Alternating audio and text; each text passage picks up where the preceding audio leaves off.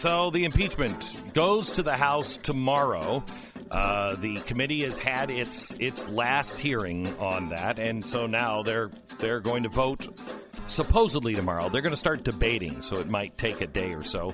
Uh, but uh, they're supposed to vote tomorrow, and then it'll go to the Senate. McConnell uh, ch- told uh, Chuck Schumer and told the rest of the country that they're not going to call any witnesses. So none of the information that we have talked about is going to come out. I disagree with that, but I understand the political uh, calculation. Also, we're going to give you a little more information on Hunter Biden and what why Hunter felt it was okay to do this. You will not believe the latest excuse. Uh, Maxine Water, she's got a new conspiracy theory. Also, Douglas MacKinnon said he's afraid that maybe Trump is being set up by the Republicans, the ones who claim to be loyal, who aren't. Also, CNN, a reporter from CNN back in the 90s, has finally apologized to Richard Jewell. It's a fascinating uh, apology letter that I think everyone should hear, especially those in CNN, because are they are they doing the same thing over again now with Donald Trump? We talk porn wars with Lauren Chen, Star Wars with Stephen Kent, all on today's podcast.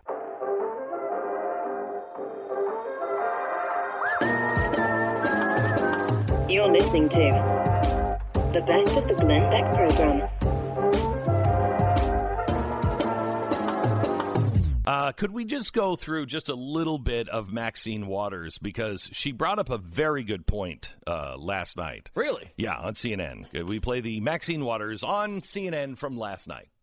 Because I believe, even though I don't have the facts to prove it, Mm-hmm. I believe that Putin wanted to lift the sanctions. He's always wanted to lift these sanctions that were placed on him because of his um, interfering with and uh, incursion into Crimea. And so I believe that they wanted to elect President Trump. And Trump, I believe, agreed, I will always believe this, that he agreed that if he got elected, he would lift those sanctions. He would like to do it. He's not been able to do it. You know, you notice there's no interruption at all mm. from the CNN anchor. Like, wait, you started this with you don't have any evidence of this. Is that this is this is called a conspiracy theory. This is a conspiracy theory, and they are constantly saying conspiracy theory from the left uh, or from the right, conspiracy theory from the right. All of the theories about Russia, everything we now know. If you watched last night's TV show, it's insane. When I broke down what the IG actually said and showed you the origins of the uh, Russia investigation, it's all based on a Democratic conspiracy theory. All of it. There was no reason to to start this investigation. It was all based on people like Maxine Waters going, "I have no evidence of this, but I know this is what happened." It's amazing they let that go. I mean, one of the things, the standard operating procedure now with cable news networks is to use the phrase without evidence when it comes to things that Donald Trump says. So they'll Yeah. say, uh, Donald Trump, uh, without evidence, said that the media is opposed to him or whatever it is. And they just throw it out there like it's just this thing that he basically made up rather than the fact that he didn't maybe go through and list all the evidence, but don't we all kind of see that the media is kind of against him? Right. And so The only ones who can't see that, the, the media. media. and I think they do see it. By Yeah. the way, uh, they just don't like to say it. Uh, but it, you know that is uh, that's something they point out all the time Yeah. Mm-hmm. against Donald Trump. But Maxine Waters can come in and tell you that she has no evidence. I have absolutely no evidence uh, of this whatsoever, but I will always believe Stu is a mass murderer. it was on this program yesterday, and he still has not answered, and Mm-hmm. he, it is not proven to be untrue yet. I kind of want the. I like the little dangerous, mysterious vibe, so I'm going to stick with it. People like the serial killers. They Right. get all sorts of letters in jail. Oh, I know. They're- the women love them. You'll get a series. Oh, You'll yeah. be famous. Oh, I'll be, I get the Netflix be- true crime it'll be- series. I've got be- all sorts of stuff. I can make appearances. Huge, Yeah, it's- huge. Um, I'm more, you know, because I'm fascinated at the the exp- explanations of these things. Mm. Because we've brought up a lot of a lot of evidence Mm-hmm. about, for example, Hunter Biden and all the things that happened with him in Ukraine. Mm-hmm. And we're told that that's a conspiracy theory when we bring up evidence. But when we bring up the evidence, There is a there there are actually wire transfer records of money going to offshore accounts Mm-hmm. for Hunter Biden. There's there's actual records of that. Nah, don't worry about it. Yeah, that, this story from the New Yorker, which made some news yesterday, Mm-hmm. um, largely because of one quote from Rudy Giuliani, who said when he wanted to get these investigations of Burisma going in Ukraine, the former ambassador Yovanovitch uh, was in the way, and, and the quote was something like, uh, "We needed to get her out of the way, or we couldn't get these investigations done." So. That has been spun in the media as if Giul- Giuliani was saying, well, she was a truth teller and we wanted to lie. And so she was in the way, so we I had to love that. remove her. I love that. I and it's like, that's that. not what he was saying. He was saying she was blocking. She was blocking the travel uh, visas for, for the people that Giuliani was trying to interview, and she was blocking them. And we have evidence that she was blocking. It's admitted. She's Right. they admit it. I mean, you know, she says, "Well, you know, well, we didn't think that they were they should be here. They were, you know, involved in we, what we thought was corruption, and they should we shouldn't invite them to the United Mm-hmm. States." I mean, I, you know, okay, but uh, that was Giuliani's point. and she perjured herself Mm-hmm. because she said they never did that. They never blocked anybody from coming in. And it says here, at least in the New Yorker article, now they seem to be admitting it, Mm-hmm. um, which is no surprise. But listen, there's two pieces of explanation for these controversies right. from them, which I found to be fascinating. One of which, Okay. and I've watched your specials. I've never heard before. I have uncovered new information, New information. that you didn't have in your Really? specials. I don't know if this is worth. now, do you have special or evidence, or did you get this from Maxine Water? Uh, no, it's not. It's better Okay. evidence than that. It's coming Okay, direct from the all right. source. Okay, Okay. all so right, first all of all, you have to understand that this is their explanation for the issues that went around with Hunter Biden. Why? w- Why was this even allowed by Joe Biden?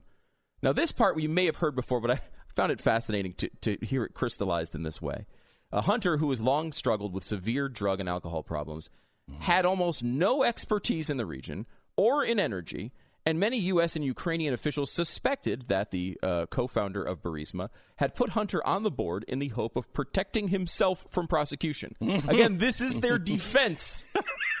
this is their theory. Their theory- They're way out on a limb here.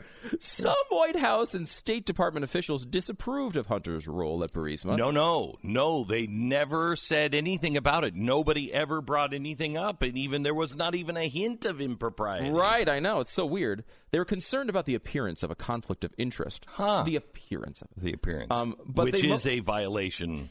The only violation, really, is the appearance. Right. The government ethics code specifically says you cannot allow yourself to be entered into a situation in which the appearance of corruption is possible, when, especially when dealing with things uh, overseas. Um, but they mostly avoided uh, avoided discussing the matter with Joe Biden. The vice president had Mostly? Now think about this. This is a guy who wants to run the free world, Joe Biden. Yeah. The vice president had an unwritten "don't ask, don't tell" policy when it came to his family members' business decisions.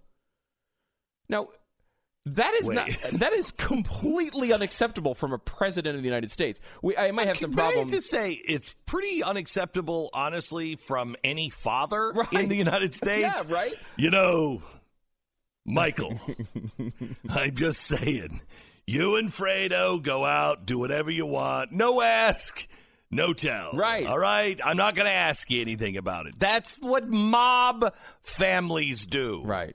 That's not what normal families do. Normal families sit down and go, "Wait a minute, wait a minute, wait a minute. You're doing what?"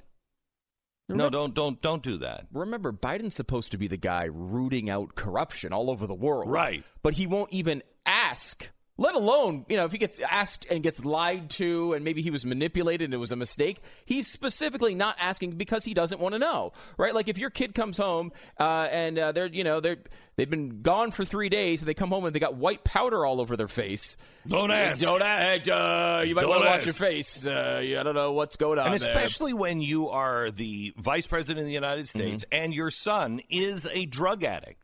Yeah. I'm not saying this in a disparaging way. I'm just stating the truth. He is an out of control drug addict who is going to destroy himself and the whole family. You don't ask him about his business. look, we all have uh, we all uh, have our issues. Hunter seems to have more of them Yes. than most. Yes. and it- certainly with his history and his uh, problems with addiction, is completely incapable of drawing these lines successfully. That is not something that Hunter Biden is able to do. Clearly, the man, you know, look at what's just happened in Arkansas, where he is, his dad is in the middle of a presidential campaign and now has a new grandchild from a stripper who who was impregnated while he was dating the widow of his other son His other brother. Yeah, his brother. of, of, Yeah, of Joe Biden's. Joe Biden's other son. Yeah. This is not someone who's capable of making these decisions in a reliable way. And to implement a don't ask, don't tell policy for him is completely irresponsible, not by Hunter Biden, because we know But that's Joe- irresponsible, but but by Joe Biden. Yeah. I mean, their defense if- is he's completely irresponsible. If you can have any sympathy, you can have sympathy in some ways for Hunter. He's got a massive problem and he's massive problem. you know, and he doesn't seem to be successfully dealing with it. Right. Uh, and a lot of people can't successfully deal with it. You know, so you get into this this world. It's a, I'm sure it's impossible with the inertia of drugs and such to get out of it, and and you feel bad for him. However, when you're the pres, you're, going to want to be the president of the United States. You're the vice president of the United States, and your defense as to why you didn't see this coming was you didn't ask about it because you thought because because no one wanted to have a situation in which he had to have the truth. He actually physically avoided intentionally the truth. Do you know why?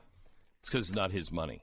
I, I th- listen. Hear me out. Mm-hmm. Imagine that it's Joe Biden Industries instead of the United States Yeah. of America. Yeah. Okay, and he's the board on the board of directors of Joe Biden Industries. He's very high up. It's got his name on it. Sure. And he's responsible. And Joe Biden Industries goes out of business if they find out that there's any monkey business going on.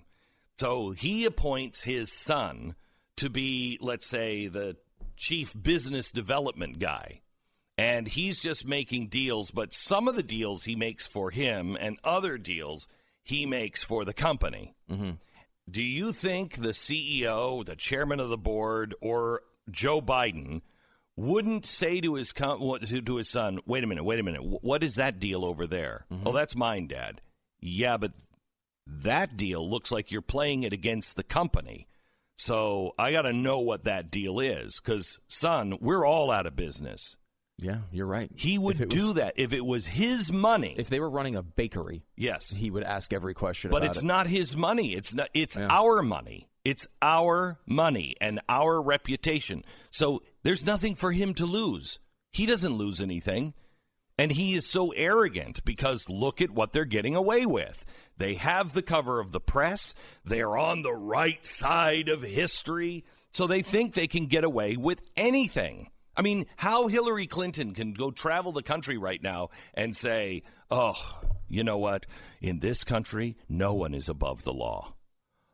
Oh my. Oh my gosh. I think I'm going to hemorrhage from my eyes. I could bleed to death in half a minute just from the blood shooting out of my eyes after hearing that. Now, this is just their explanation for this. However, it's not the new breaking information. Oh, it's not? No, this is not right. why Hunter took the role. Okay. There's more. Oh, there's a big one. Okay. All right. Hang on just a second. The best of the Glenn Beck program.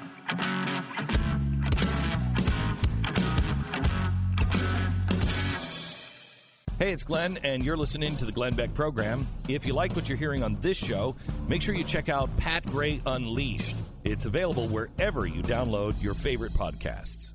Hunter Biden. Hunter Biden. He's about to. He gets this offer from Burisma, this Yes. very shady gas company. Yes. uh, over He in has- Ukraine. And he has no experience with gas. No experience with Doesn't- the language. Doesn't know the country. the language, right. His his dad happens to be vice president of the United States. And doing gas uh, investigations. Yeah, of- and and g- granting money to gas companies. now that if you're Hunter Biden, uh-huh.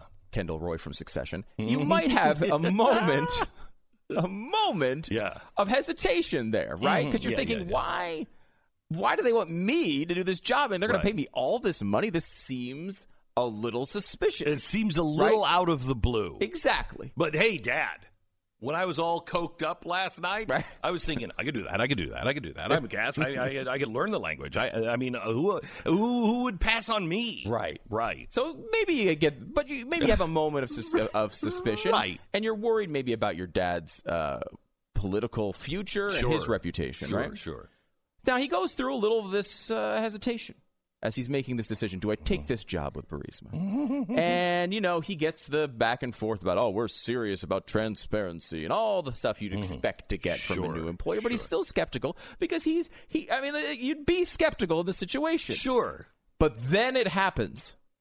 You start doing your own research, right? Mm, okay. You start looking into this. Yeah, yeah, And yeah. this is a quote from the New Yorker article. All right. Hunter felt reassured on a more personal level after doing some of his own research. He read that the co founder of Burisma had championed efforts to ensure that bears held in captivity in Ukraine were treated more humanely, mm-hmm. opposing a long standing practice of housing bears in open pits. They are trying to make the case that Hunter Biden took the job at Burisma because he was worried about bears in captivity, that they were being held in open pits. And this guy at Burisma was like, no more bears in pits. Come on board, Hunter. You know, I thought I might be in bed with a bad guy, but then I found out he's against bears and pits. I'm against bears and pits. We came together. It was on my Match.com profile. No bears and pits. It was the one came- thing I had been praying and praying and praying. How do I know what's true? How do I know who I can trust? No bears in pits. And then I thought to myself, that doesn't make any sense. But when I started doing my research, I saw he doesn't want bears in pits. It was meant to be. It certainly wasn't the eighty thousand dollars a month. No. It was we didn't want bears to be left in pits. We wanted them roaming free and probably So- murdering Ukrainians So all me- over the country. So let me ask you this: mm-hmm. What the hell does it have to do with him? I don't know. I, I mean, I don't know. I don't speak the language. I'm not qualified for the job. This just might be a scam. No, they love me. I mean, the way it's presented is legitimately like, well, you know what? I, it sounded bad, but then he seemed nice because of the bear thing, so I took the job. He's. Uh, what do you? What? Vladimir Putin pets leopards.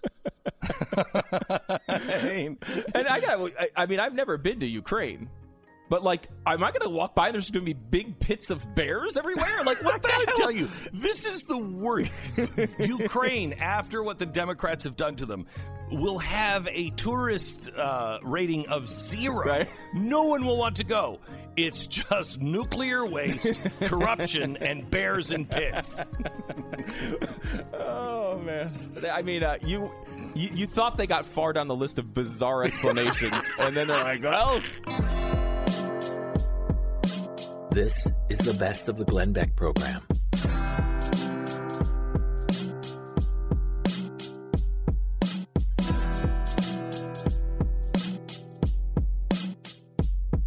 Hey, it's Glenn, and if you like what you hear on the program, you should check out Pat Gray Unleashed. His podcast is available wherever you download your favorite podcast. Hi, it's Glenn. If you're a subscriber to the podcast, can you do us a favor and rate us on iTunes? If you're not a subscriber, become one today and listen on your own time. You can subscribe on iTunes. Thanks. Are you going to uh, Star Wars this weekend? I am going uh, Thursday night. Are you really? Yes. I haven't gotten my tickets yet. I bought them a long time ago. For some reason, I bought them like the day they came out. So I'm very excited about it. Yeah. And again, I think, you know, I don't quite agree with Pat's analysis of the series. Like, I don't think they've all been bad since the first couple. Uh, I think there's been some good ones. There's been some good ones. But it is. There's everybody's doing a power ranking. I'll do. We should do our power ranking at some point. Yeah. We have time to do it now. Uh, yeah, we got a couple minutes. Uh, Two minutes. so if you look at all of them and you include the old ones and the new ones And the spin offs. and the spin-offs. Mm-hmm. There's So, 10 movies total Number one. Number one. Tell me where you disagree. Number one, New Hope. I go number one, Empire Strikes Back. Hmm. Number two, I might. You know what? I, I might switch that. Yeah. Because I was number two was Empire Strikes Back. And I had New Hope number two. I mean, most Yeah. people are going to be there. yeah, I I think. think I, I think I'm with you on that one. Uh, number three, Return of the Jedi. I do. I do disagree with this one. i With Okay. most people, Okay. Uh, what, where do you put Return of the Jedi? Way I down. put it. Uh, what do you have as number three? Force Awakens, which Okay. I know a lot of people don't like, but I So- like that one. No. I have that as number four. Fourth Okay. Awakens. Then number five, Rogue One. And I had that four, so we're not Okay, far off. Yeah. here. Number six is Solo. Uh, wait, wait, aren't you at number five? Oh, number five is Rogue One. Rogue One. Okay, Okay. Number six is Solo. I had that at eight. Uh, number seven is The Last Jedi.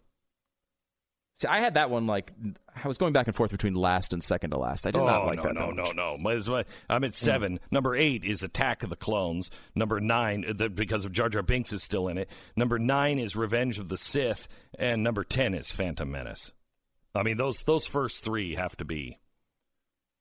They have to be last. Yeah, I probably. I guess I probably put Phantom Menace last. Though I Last Jedi, I when I watch it, I, I watched it recently again, and it was like, nah, I'm like, this isn't that bad, except for a couple of really bad moments. Uh, but I just, it just feels like not even a Star Wars movie. But So you I- just have to remember that's number seven. It's just barely beating out Attack of the Clones, Revenge of the Sith, and Phantom Menace. I mean, there comes a point where it's like, yeah, it's all kind of trash after this. Yeah, yeah. It's about, I- they're about 50-50, I think, on like movies I actually liked, which is not Yeah. a great ratio for like the biggest franchise of all time. No, and one you're so loyal to that it opens up and you're like, of course I have opening day tickets. The best of the Glenn Beck program.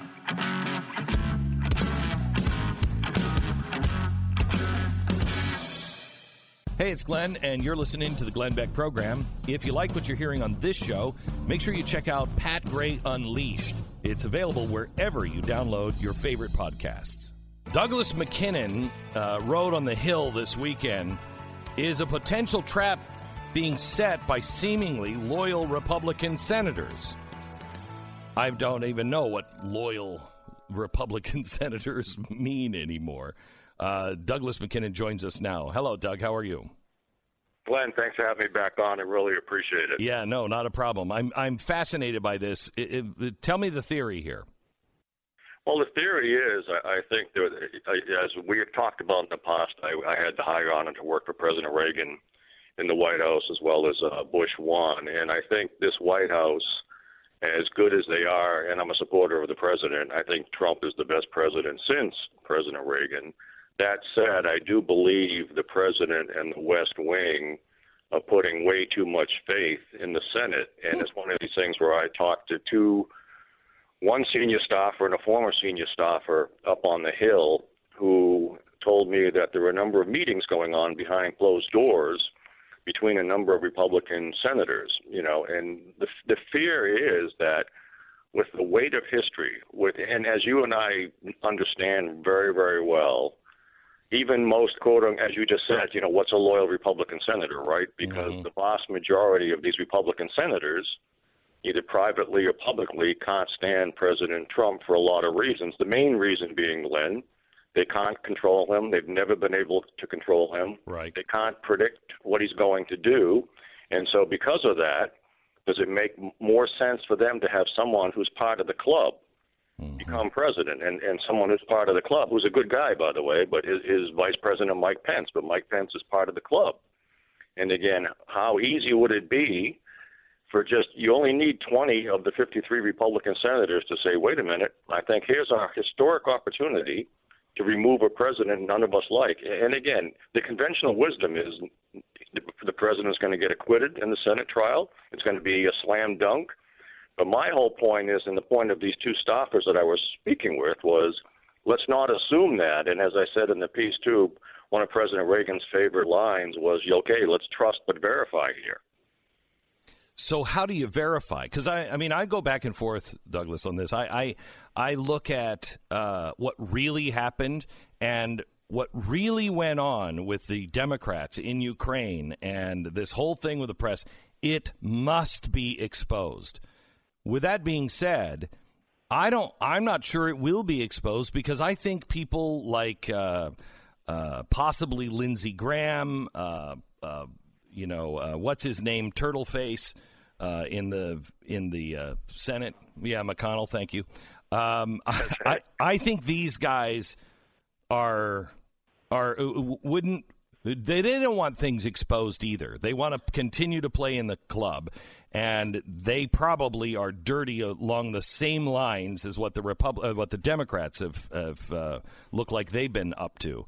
And uh, Donald Trump is a hand grenade, and he went off and he exposed a lot of this dirt. And I'm not sure that uh, there are people on both sides that want this to stop.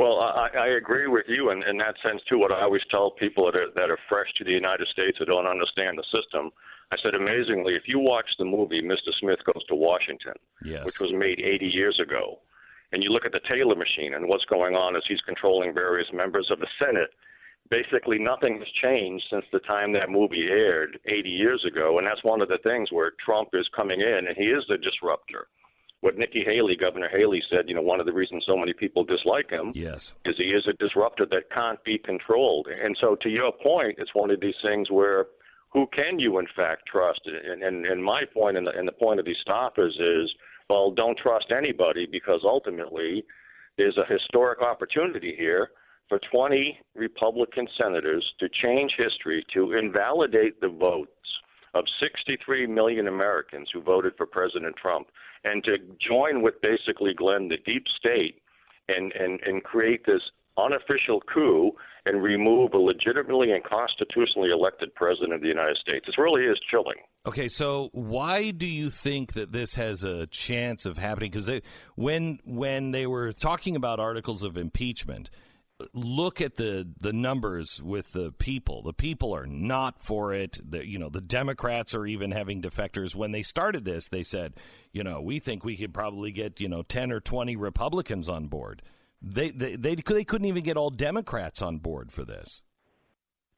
Well, I mean, and that's the thing, and that's the conventional wisdom, right? And mm-hmm. again, the conventional wisdom says 99.9 percent chance. You know, the Senate's going to acquit. Everyone's going to be happy, and I do I, I do suspect that may be the case. But the whole point here is, I think the Trump White House is going into this with eyes sort of, if not fully closed, somewhat squinted in terms of what's going on in the Senate, what conversations are taking place. Mm. You know, who can we double check with? And, and and what can we be doing that we're not doing right now to protect ourselves and to protect this president?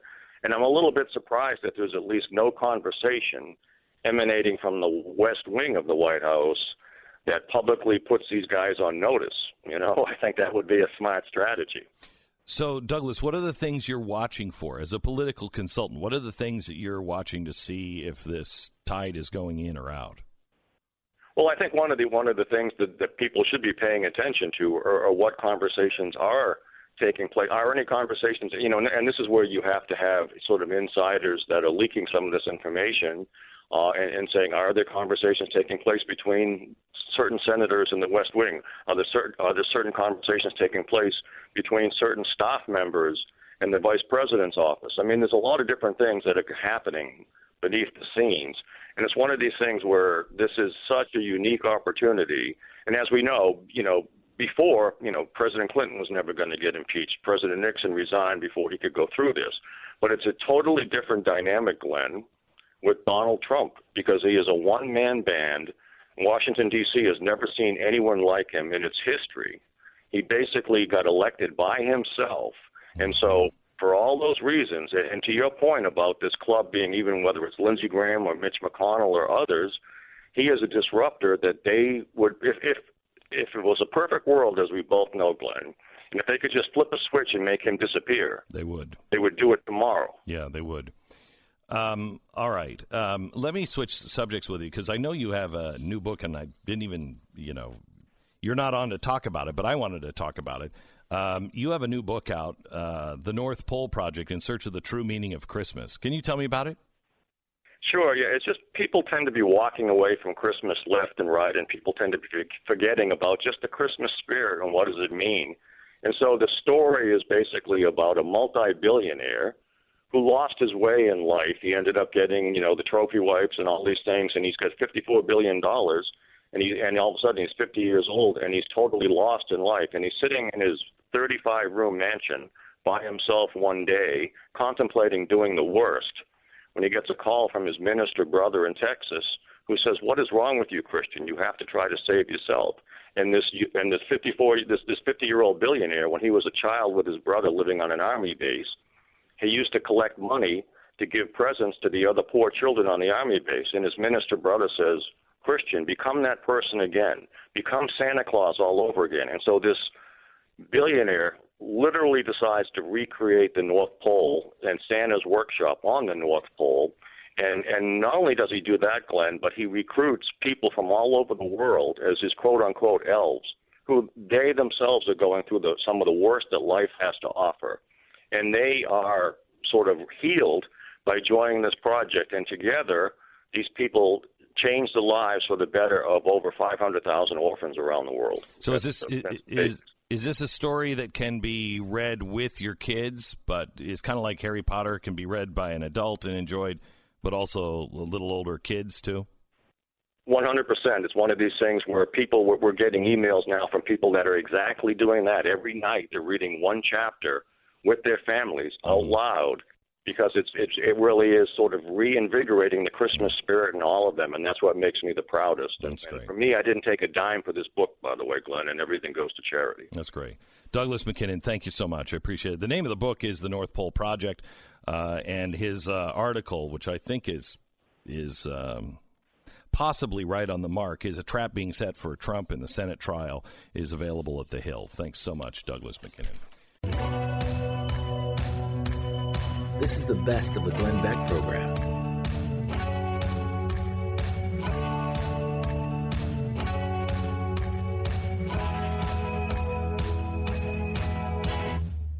Like listening to this podcast? If you're not a subscriber, become one now on iTunes. And while you're there, do us a favor and rate the show. All right, Stephen Kent is here.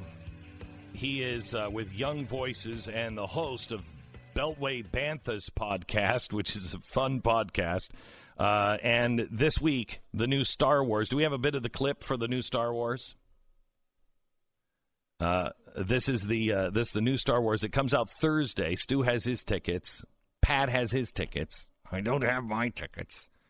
Um, but uh, it opens up, and this is this is the last, the rise of Skywalker. Listen. Hmm. It's an instinct.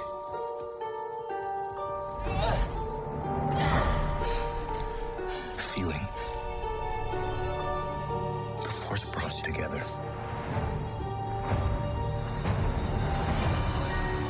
We're not alone. Good people will fight if we lead them. People keep telling me they know me. No one does.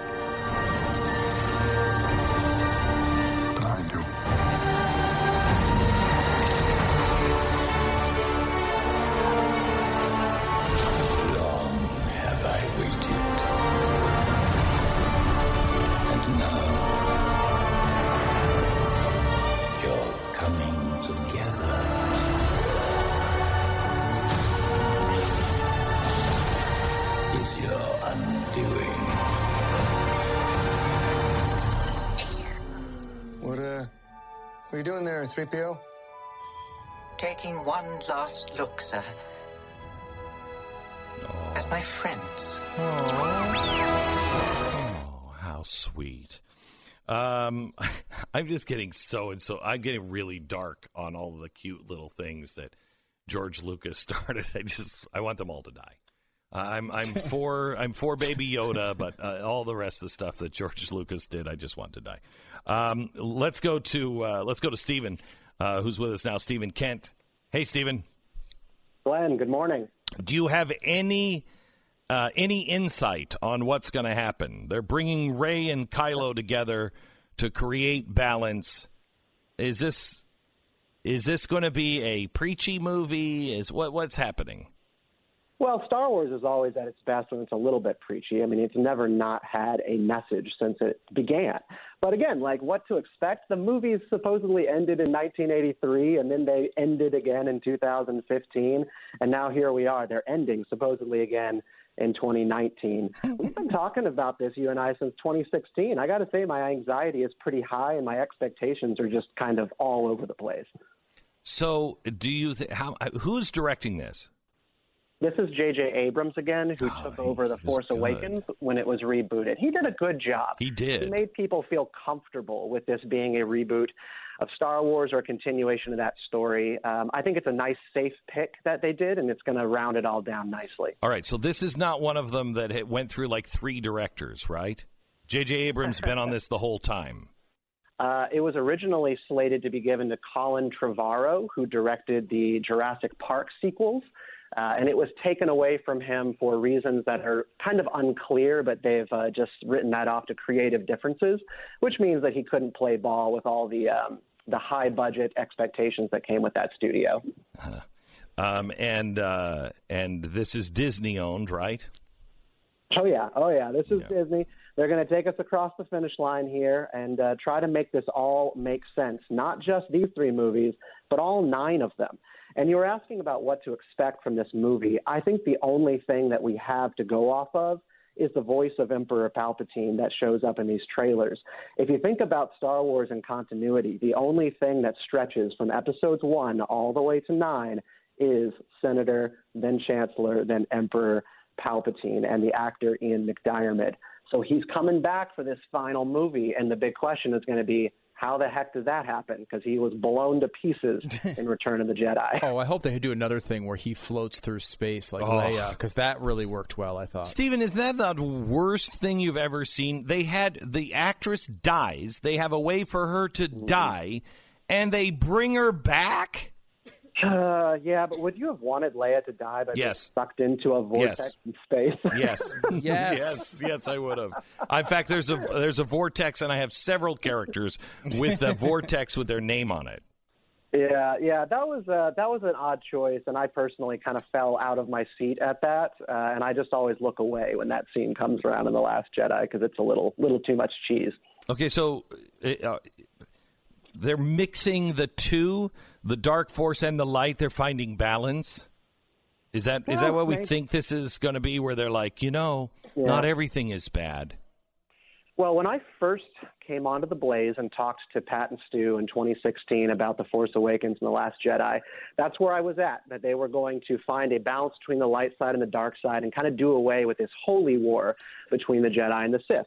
And then that came around to The Last Jedi. Rian Johnson basically snubbed that idea entirely and kept the status quo going. I think all indicators are still pointing towards a complete disruption of the Jedi Sith conflict and the light and dark paradigm.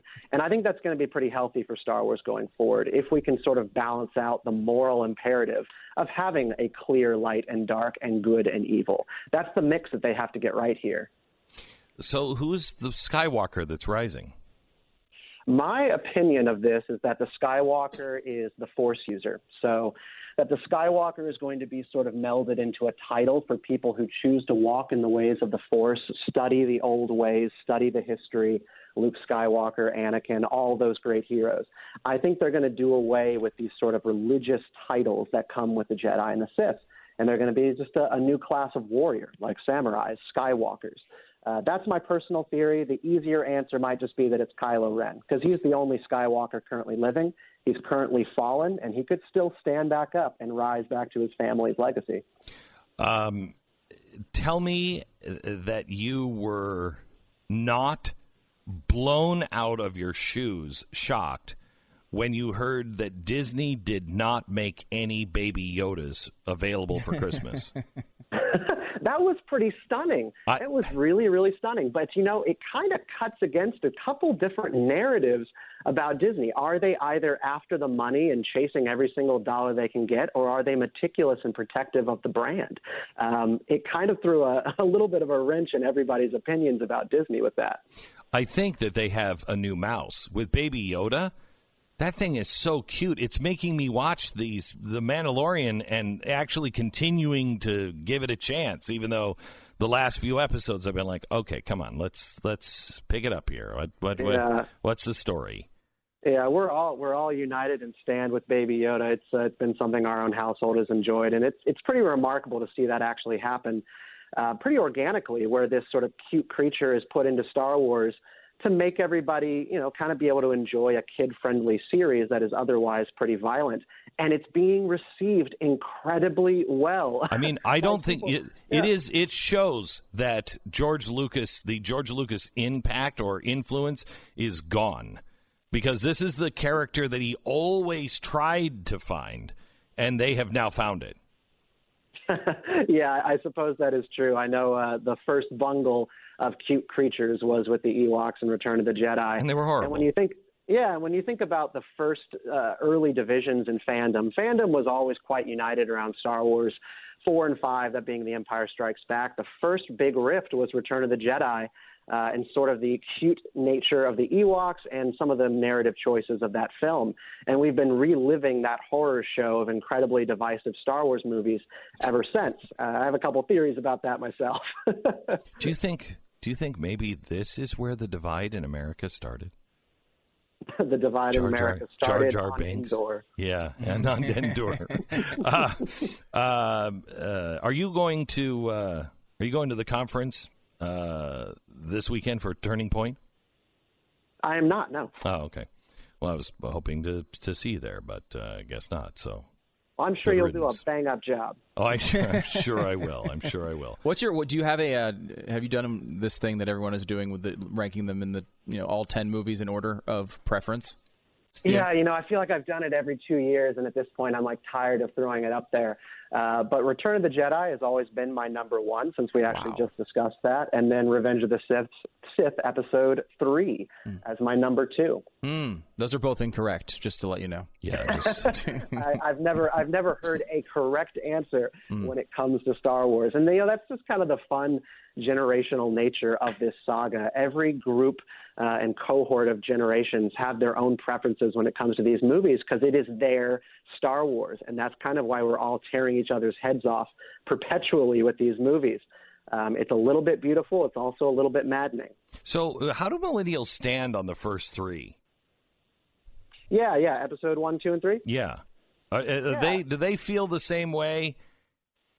That, yeah, elder elder millennials kind of fall in with Gen X with a lot of skepticism about the prequels and heavy critique. What I've seen in the past couple of years has been an incredible, um, not revisionist history, but sort of a fighting back by millennials about enjoying the uh, the first three Star Wars movies because they were kids when they watched it. They didn't really have those blinders on about what is cheesy and what is bad acting. They just watched it and it was Star Wars and it was cool. Um, so I've actually seen a huge swing back in favor of the prequels and a lot of people readdressing those movies with a little bit more favorable light.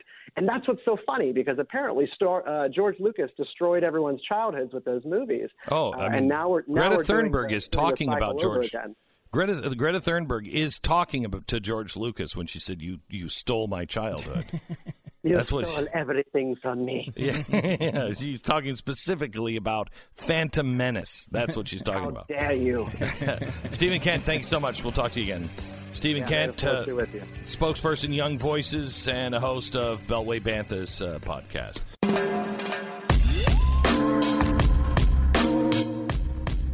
The best of the Glenn Beck program.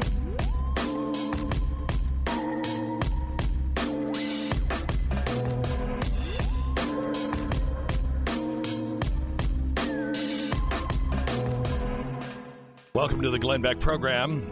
Uh, we have Lauren Chen, the host of uh, Pseudo Intellectual, the podcast. Um, and you're uh, Lauren, you're a uh, Canadian. Welcome to Texas. It's re- the real America. it's know. colder than I thought it would be here, though. Frankly, I'm a little bit disappointed. I was yeah. I was hoping for some warmth. Well, Dallas is different. Dallas is, uh, you know, this is I guess the high elevations of of Texas. But, yeah. Uh, so it's a little bit colder, and it, and it, tomorrow it could be 90 just- Probably, I'm leaving tomorrow, so that would make so sense. it probably will be 90. Um, so first of all, tell tell me about the podcast, how the health is, uh, you know, of the numbers, et cetera, et cetera, because of YouTube. I know a lot of your stuff is on YouTube. You're a member of the Blaze Mm-hmm. uh, TV, so you're part of our podcast family. Um, but um, how how are you affected by the purge and everything that's going on with Google and YouTube? So for the purge, there was this. I think last week, just this new set of rules and policies regarding harassment that was released. So far, as far as I know, they don't always tell you about these things, but we haven't had any videos taken down, which the same can't be said for other creators, but we, we've Yeah. been okay for that so far. But for us, the biggest thing with YouTube and Google has just been this ongoing challenge of trying to get our videos out there. Previously with YouTube, if you uh, kind of tagged your videos properly, if people were interested, if engagement was good, YouTube's YouTube system would recommend you to potential viewers. Mm-hmm. They watch, they subscribe, your podcast grows like that. Or if you kind of can jump on the a bandwagon topic that everyone's talking about, trending news, you can kind of grow your audience like that. Not anymore. That is not how that happens anymore, especially if you're in news commentary, especially if you're in conservative news commentary. So, what we've been finding is that really the only way we're still able to be growing, which we are, thank goodness, is through our audience sharing our videos. People don't understand how important that is the, to share um, and not just like but share. Right. um, because if you don't share the algorithms are not they're not doing anything for me or for lauren or anybody really uh, that is conservative. It's they're not sharing. I, I look at like instagram. I'm found always by uh, zero numbers outside of my subscribers Yeah. and it doesn't even make it all to the subscribers. Exactly. Even. No, And and YouTube. I don't know if this is politically motivated or just their system is not good, but you, subscribers will actually get unsubscribed from your videos. Yes. My own mother has been uns- unsubscribed from my channel several times, so it's frustrating. she's and she's telling you that she didn't do it. Yeah, of course. I'm hoping she didn't.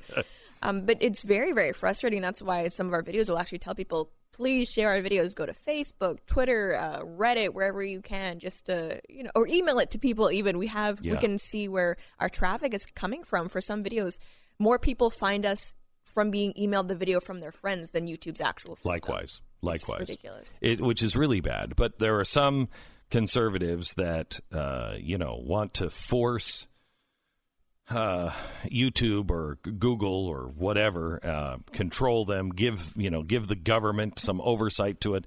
Uh, we're now having conservatives talk about porn and that porn should be regulated by the government, which is I- incomprehensible to me as a conservative. Well, this is this is the debate that's been blowing up on social media. I remember, I think it was last week. I just log on to Twitter, check my feed, and everyone's talking about porn. I'm like, well, okay, what's I've clearly missed something. Something. Um, so how this conversation started off was Matt Walsh, who's with the Daily Wire, wrote an article talking about how there's, I guess, renewed interest trying to do something about children having access to pornography because I think there have been studies out. The average age that a child first sees hardcore porn is, I think, 11 or something like 11 years old, and it's really shocking. We're not just talking about maybe the 70s it's- era centerfolds where it was just nudity. This Yeah. is porn, real Porn, hard. real porn. My son found uh, saw his first porn, I think, when he was eight. Uh, Wow. And it really screwed him up. I Just mean, like it- of searching on the internet randomly. yeah, he was on. Somebody had handed him his phone or something, and randomly this porn thing came up, uh, and Hmm. he went uh, to the babysitter because he could, didn't know what to do with mom and dad, and he went to the babysitter, and he was so upset and crying and just like I, I don't, I don't know what this was.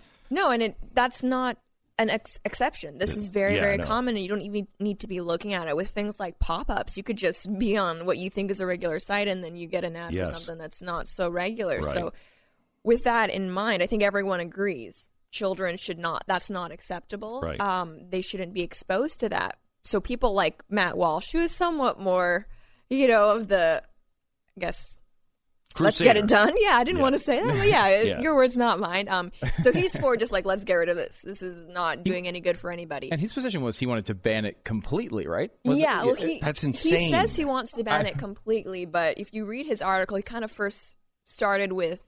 Chil- If there's a way that children can't do it, that's good. But he doesn't think it's possible. He doesn't think it's possible. There are other um, writers who have said, "Well, hang on, let's." And I, I'm kind of in the. I don't want to ban it, not because I think it's good. You should be looking at it, but it's like, okay, you're, if you're an adult and you're, that's your decision to make.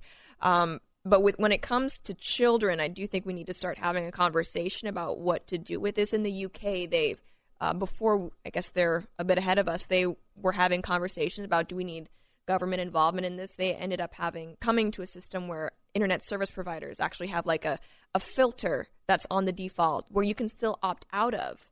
Um, I, I'm not sure exactly how that works, but it's sort of um, it, it's an extra safeguard that's by the internet service providers, not not Parliament, to protect or just to make sure people don't accidentally see things that they don't want to be. and Matt's a smart guy. This is one of the thing, things I really like about this debate, as far as uh, you know, kind of in the conservative media, is that there's actually really smart people on both sides. That that uh, that I you know I that, that there's like an interesting divide there like uh, so many with these issues, like you're talking about, well, uh, do, you, do you for impeachment or against impeachment? And like you know, 99 percent of conservatives are against it, and you know, all the left.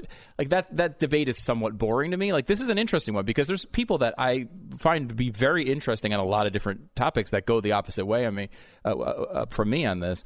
I think I think Ben Shapiro uh, kind of broke it down and, and kind of are you a rights based conservative or a common good conservative? Mm-hmm. And I thought that was an interesting way of thinking about it. Because there's a lot of common good conservatives, mm-hmm. and common good is no different than a progressive or a socialist. But even it's then, always common good. Well, I mean, there's definitely differences. I would say. Well, no, yeah. no, but uh, as far as you're just banning things or saying you know better than everyone else, uh, and so you'll you'll control things from a top down government.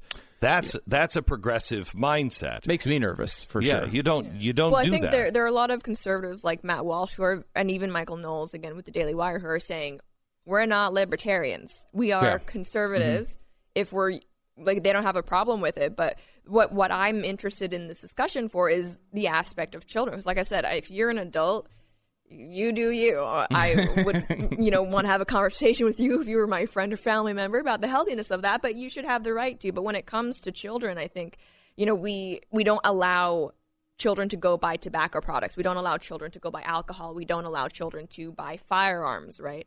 Um, it is strange when when it comes to children. There's like this almost we're not okay with talking about it. It's it's just we've taken for granted that this is what is going to happen. Children will access this, and it's like, well, hang on can, can we at least maybe discuss this? Is Yeah. there something parents need to be doing more? Should we be this should this be a tech based conversation? Mm-hmm. I just want us to be addressing this more because before we started looking into it, I had no idea. And maybe this is because I'm, you know, a little bit older than some of the kids who are coming into this now. I was from the dial up generation. Internet was not a given. When I, it was kind Right, of like right.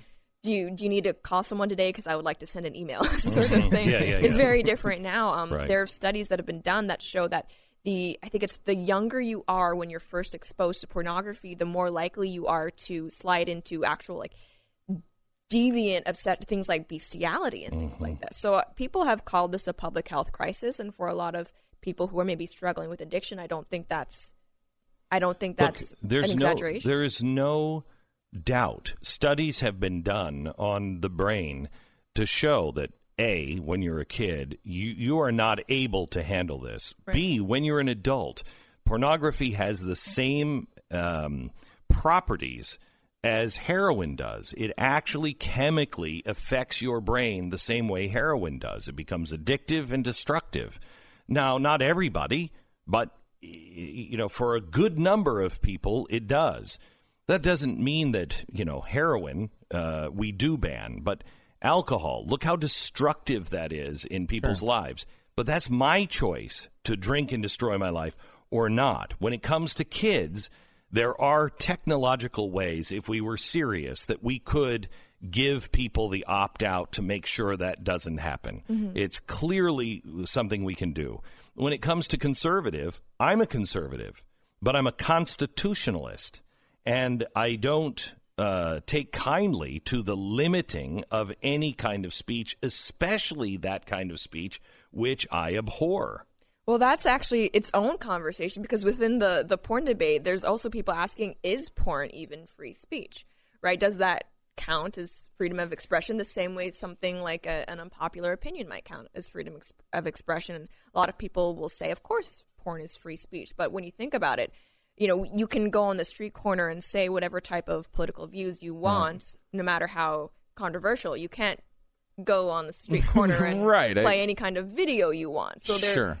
even w- with how our society functions, there is clearly we are putting porn in a different category. And then some people say, well, well, what about sexual art? How does that fit into free speech? And it's like this is a conversation where I don't have all the answers. I don't even know myself. Where do we draw that line? Because there are obscenity laws Yes, that but- have been ruled yeah. constitutional, and I don't know where that line is. Right, but that that is if it is out in public, and that's why solve this by giving people a way to keep that away from unsuspecting people. That's kind of- you have to choose and go into it. No tricks, you know, and But you can opt out, but you there's no other form of speech where there's a public versus private definition, right? Because I, I have leftists tell me that all the time. Well, I didn't consent to hear your hate speech. And I'm like, whatever, it's freedom of expression. You don't need to consent to hear me. But I do agree with you when it comes to something like pornography, there should be two way consent involved for viewing. But again, this is an area where that we are treating porn different than other forms of speech.